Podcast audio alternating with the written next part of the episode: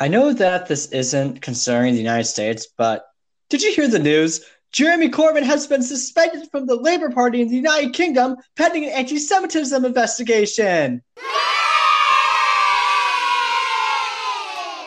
This is a long time coming, but now here we are. Let this moment of rebuking anti Semitism be an inflection point for the left wing in Europe. And let's hope the right wing also figures out what to do too. Although, considering everything's going on in the world, I'm not so hopeful on that one. This is great news. Jeremy Corbyn has really been seen as this kind of a symbol of anti Semitism within the Labour Party in the UK. And he's been bad. He's really, you know, his anti Semitic rhetoric, it's really soiled the credibility of the entire party. And I don't know, I suppose that now he's gone, like, throwing off this negative political will will help Europe's left wing get back together. Although, once again, they do, they still seem to be in a better situation than we are with regards to our political situation.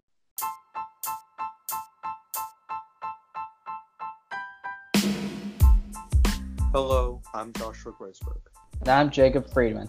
And this is Gen Zers Talk Politics. This is where two members of the next generation of American adults talk about what's going on in the world. Since the whole world is on fire, we might as well take a crack at delivering some insightful, definitely non Twitter commentary and a side helping of comedy. Well, based on what we've seen, the economy has had a record growth, but it's simply not enough. They likely won't last cases will rise. There is a lot of political uncertainty around who will win the election, how that person will win the election, and you know how America will look like based on whoever would win. This isn't a great situation for the stock market to recover. We aren't going to go into a quick recovery anytime soon. The pandemic is far, far from over, and pretending that it's over will not make the economy recover any much faster, contrary to what Donald Trump believes. Well, 33.1% annualized rate and a 4.7 GDP growth. I mean, those are good numbers. Like you said, they're not enough. They are not. The, the pandemic's going on, and I, and I looked into this People's Big News, and even though there's a ton of spending right now on cars, healthcare, manufacturing, even housing, oh, oh you know, over quarter two, retail and hospitality are still in the toilet right now.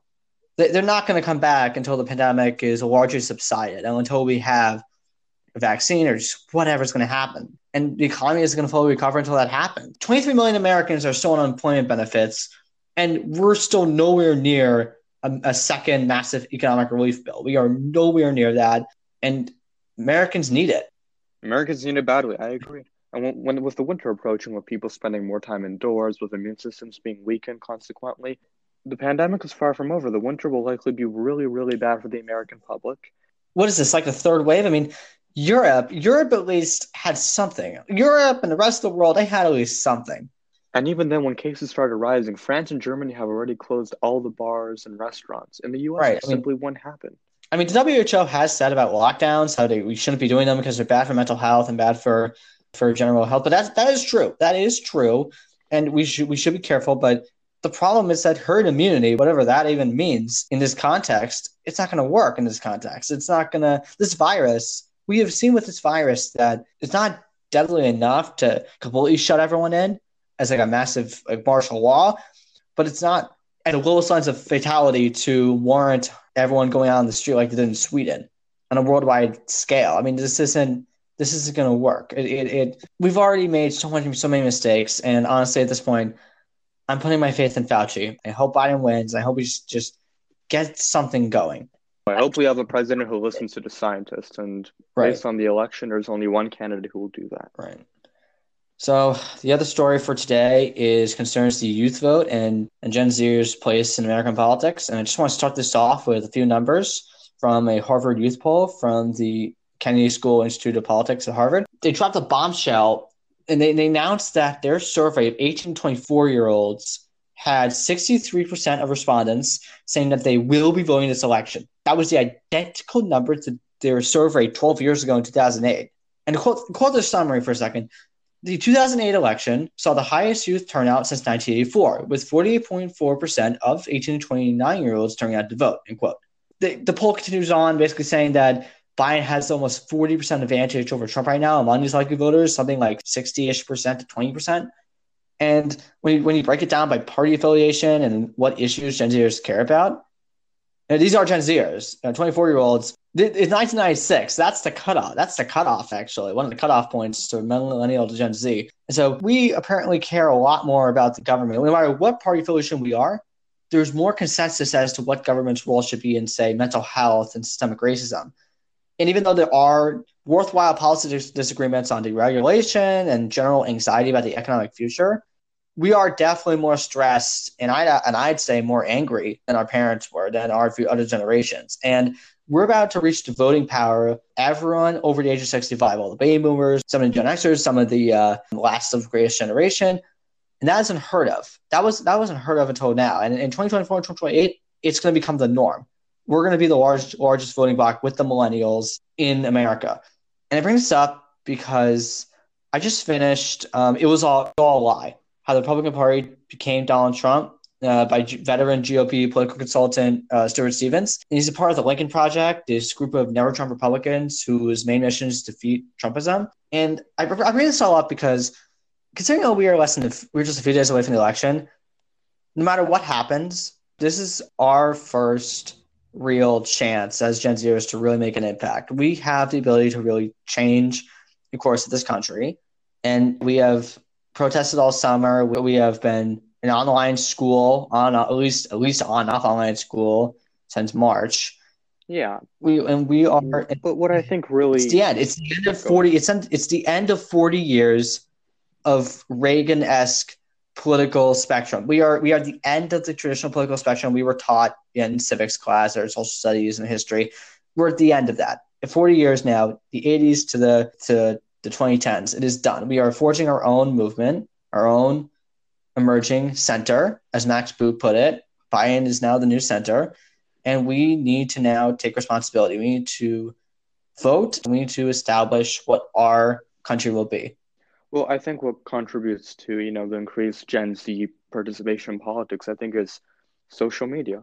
Gen right. Z is more connected to social media and the news than ever before. We can access news from our cell phones with the touch of a button, whether it be CNN or Fox News or whatever you want. So I think that's a very large reason behind why Gen Zers are nowadays far more active in government than, you know, Gen Xers are or millennial, well, probably millennials as well, baby boomers. Right. We grew up with an iPad or phone in our hand, right? We have more access to what's going on around us and all the movements right. around us. And you know, I'll I'm say I'm gonna say it. I'm glad that our generation is taking action on issues that have been ignored by our fathers and grandfathers. Right it really gives me hope for a new generation. As our history teacher Kevin said, you know, it's a reminder that all is not lost. All right, and I mean, it said the internet. I mean, just connecting your what you said about technology to our new political arena, we're more digitally literate than everyone else in the population. We are the most digitally literate generation, as much as we are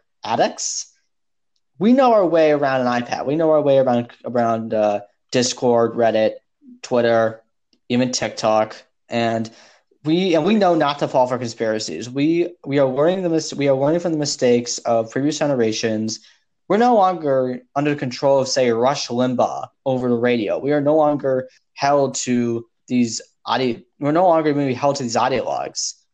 Gen X. We're not going to repeat the same mistakes as Gen, as young Gen Xers. We're not going to we're, we're not going to be pigeonholed into the party system. We're going to be with ranked choice voting and with our digital literacy, we are going to break out and we're going to finally bring a death nail to the old way of doing things. And we're going to build something better. We're going to build on top of it what we learned. Well, I think I'd be cautious about that. I think completely over. I think completely building. I think the idea of building something on top of the old, you know, it's good in some regards, but on one hand, we want to keep we want to keep conservative. No, absolutely, no, absolutely. I mean, those the values that underlie America, you know, to you know what constitutes American values and what our country is made of. Now, America is a great country, right? But it has its problems, just like every nation right. does. And while we fix those problems as you know the new and robust generation, we must also remember that we are the United States of America, and we must upkeep the values that our founding fathers had established. And this is why we need to defeat Trumpism at the ballot box. We need to bring all these ideologies together. We don't need to leave Trump supporters out in the cold people on the left don't need to bring people on the right, basically ostracize them out of the conversation. We need to have a good political center. It's necessary to have a good political center. It's necessary to have a conservative movement, mm-hmm. not based on not based on race and and whatever adjacent issues that were disguising the racism as say republicanism in the 1980s we as Stuart Stevens put it we need to we, we, we should have a conservative movement just as the lincoln project says such as Stuart Stevens says based on true economic principles equality of opportunity and even though i do disagree with a lot of the republican sentiments a lot, a lot of the uh, original conservative viewpoints of lower taxes lower spending and um, general deregulation, if it, it was based in pure economic argument, based in more value of um, equality of opportunity, go for it. I mean, as much as I am liberal, I believe I believe in a strong political spectrum more than anything else. But going off of that, Nancy Pelosi is 80, Mitch McConnell is 78, Chuck Grassley is 87. Oh, yeah. Donald Trump is 74, Joe Biden is 77. These are people who, whether you like it or not, have in a way contributed to the divide and I mean I think Joe Biden trying to unite the nation, but a lot of them have contributed to the divide in our right. nation. And it really represents an old way of thinking. Soon, all these high profile officials, they're getting old, they'll likely retire, and new people will take over. As Gen Z, as the new generation, it's our job that take over a more unified country, and we make sure we keep it that way. Oh, me too. But uh, I mean, we're probably not going to, we, we as Gen Zers are probably not going to get there until at least 2030 at the earliest because, well, age. But as we get yes, older, yes, that's, older, that's we'll true. I mean, now we have to pass off. Now we have to wait till millennials really put in Pete, like uh, Pete Buttigieg or uh, I think Madison Cawthorn, AOC. I mean, like this, like any of these people are not, they're at least making an effort to get out there. They're at least making an effort to really. Well, AOC isn't somebody who can unite. I'm not. AOC I'm not saying. I'm not saying that I agree or disagree with any of them the point is that these millennials are going to have to take the first step into a world post Trump, post whatever you're going to you're going to we're going to call the, these four years, and we're going to need to really they're going to have to take the first step into a new era of American politics. I mean, built on fi- actually fixing the problems of the past with a more with a center that is more on the left than on the right as was established in the 80s and uh, and honestly with a with a republican party that has Frank that has frankly just done nothing but play that, that is now shrinking and playing to the increasingly shrinking rural white community in America. And with the Democratic Party that is still struggling on what it needs to do, on what its primary goal is, where its central figure is, we might. Uh, Ron Brownstein in, in the Atlantic just had a great article about how we might be facing the 1850s if we're not careful, because it could because it could be that shrinking Republican Party, that increasingly minority Republican Party posing its will on a on a on a strong yet yet dispersed Democratic Party with the six to three majority on the court, with the uh, filibuster, and we could could either be seeing that in terms of just hyper polarization, hyper asymmetric polarization, even in in general doom and gloom, or we could see California. Because remember, in the, in the 80s and 90s, California went through a very rough transition from worrying about illegal immigrants coming over the border and social issues you know, I believe Prop Prop Eight was it, uh, trying to, uh, yeah, remember, yeah, that's right. Marriage. That now it's a more peaceful, more prospering state, although that has a lot of problems. And believe me, there are, uh, we lot of problems so sure with debt. That. You can't deny there's like the state debt and, uh, and also the problems with homelessness in LA and the general environment environmental disaster. I mean, these right. problems still persist. There's still a lot of homelessness in cities like that yeah. in California. I mean, all that said, California is generally a more stable place to live. It is still a very nice place to live. I mean, it's one of the popular, one of the populous states for a reason. I mean, it's very also I've heard it's a very friendly state. But uh, anyway, the point is that we are facing a massive, massive point in American history, and we need to take charge of that. We need. I mean, this is why this is why we started this podcast. We want our generation to be as involved as we can be. And we want them to be ready to inherit right. the challenges that face right. American society and to make right. them better for all. Right. So, our final message to you before we wrap up vote if you can. If you can't, there's text banking, there is um, just coming just coming on our Discord server and chatting along. Get, get involved, get into debate. At least, you know, educate your your family, go get involved. Get involved. There, there's so many things you can do. It is truly a passionate potential. If we squander it, we are done. But if we take advantage of it, there's nothing we can't do. Hi guys, it's Jacob. Election night this year is really going to be election month, and we simply don't have all the time in the world to put out quality episodes around the clock, tracking every new update. So, in addition to several mini-sodes going over the big picture, we're going to be writing around the clock on our Discord server, prompting debate and analysis from several of our previous guests and interested listeners. The notifications are lighting up at every minute, so why not wait? Join the server now, at the link in the description or on our social media and website. See you there. So here's the final question on 2020 you wanted to ask us. What is our final prediction for the 2020 election? I think that something that polls can never truly capture it's the amount of single issue voters who vote for Trump but won't say so, right? So polls can easily underestimate the voters who will vote for Trump because they will most likely capture his most apparent base, which is most visible. But there are many Americans who are single issue voters, like on matters such as the taxes and the economy, who won't really say that they support Trump, but will ultimately go out on election day and vote for Trump. And I think a Biden victory is definitely more likely than a Trump victory, but I wouldn't be shocked if Trump somehow pulled off a win. It'd probably be by a very small margin if he perhaps kept some swing states he had won in 2016. I mean, what are your thoughts, Jacob? You're right. There is obviously the shy Trump voter. There's always room for error. But Biden, even if the polls were wrong in 2016, as analysis has shown again and again, Biden would still win. Biden has not had the Clinton collapse post James Comey final week, and he's going to win a popular vote. I am absolutely sure of that. There's no way with Trump's taking poll numbers. I mean, no, we don't I doubt am that. 99%. We don't doubt that. I'm 99% It's a matter of sure. electoral college.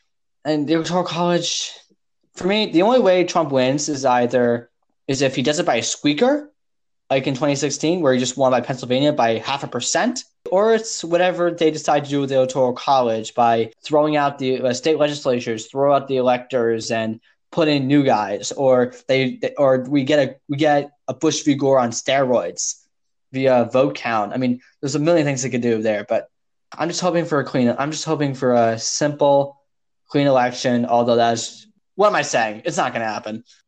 Regardless of who you're voting for, I think it's you know for, to the best of American society that we have a clear and transparent election, and the fact that that's in dispute really scares me. So, just as we said about five, uh, like three minutes ago, go vote, go volunteer, do whatever you think. Whoever you're voting for doesn't matter. Just keep the integrity of the system alive. That's all that matters. And that concludes this episode of Gen Zers Talk Politics. Be sure to follow us on Facebook, Instagram, and Twitter, and send us any and all questions regarding the news or politics, because your questions make the show. Thanks for joining us, and we hope to see you next time.